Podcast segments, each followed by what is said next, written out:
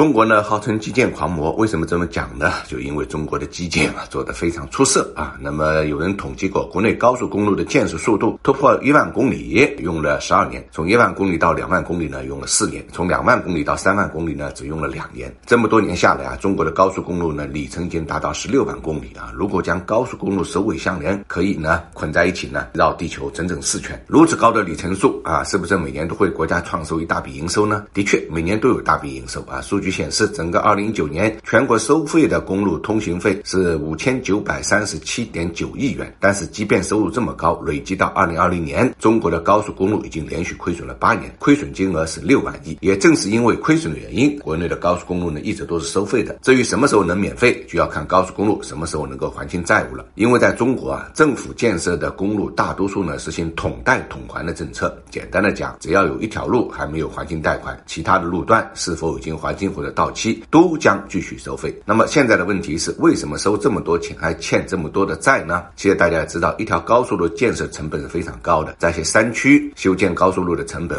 一公里的造价高达一个亿。那么修建一些沿江或者沿海高速的时候，造价呢高达两个亿。就是在一些平原地区，高速公路的造价也不会低于呢每公里啊五千万。那么为了解决修路高成本的问题，中国高速公路的模式呢一直是贷款修路，收费还贷。从哪里贷呢？从银行贷。根据国家公布的公路统计公报啊，二零一九年高速公路项目已经累计欠银行呢是六点一五万亿，这么大的贷款数字，光是每年要还的本金利息就不少。二零一九年高速公路呢需要偿还银行的本金是五千五百九十二点六亿元，利息高达两千八百一十五点九亿，两者加起来是八千四百零九点五亿。而我们前面提到了，二零一九年全年的通行总收入才五千九百亿，换句话讲，每年公路收费的钱都不够还银行的，更何况高速公路建设之后还需要经常维护。二零一九年公路的养护费用、改建费用以及运营管理费用合起来也有两千三百七十八亿。那么当年高速公路的整体营收支出相对比缺口足足有四千八百四十九点八亿元。也正是因为这个原因，所以很多地方呢最近呢都是围绕啊收费做过文章。比如说各地陆续推行了 ETC 的普及，减少收费人员的人数，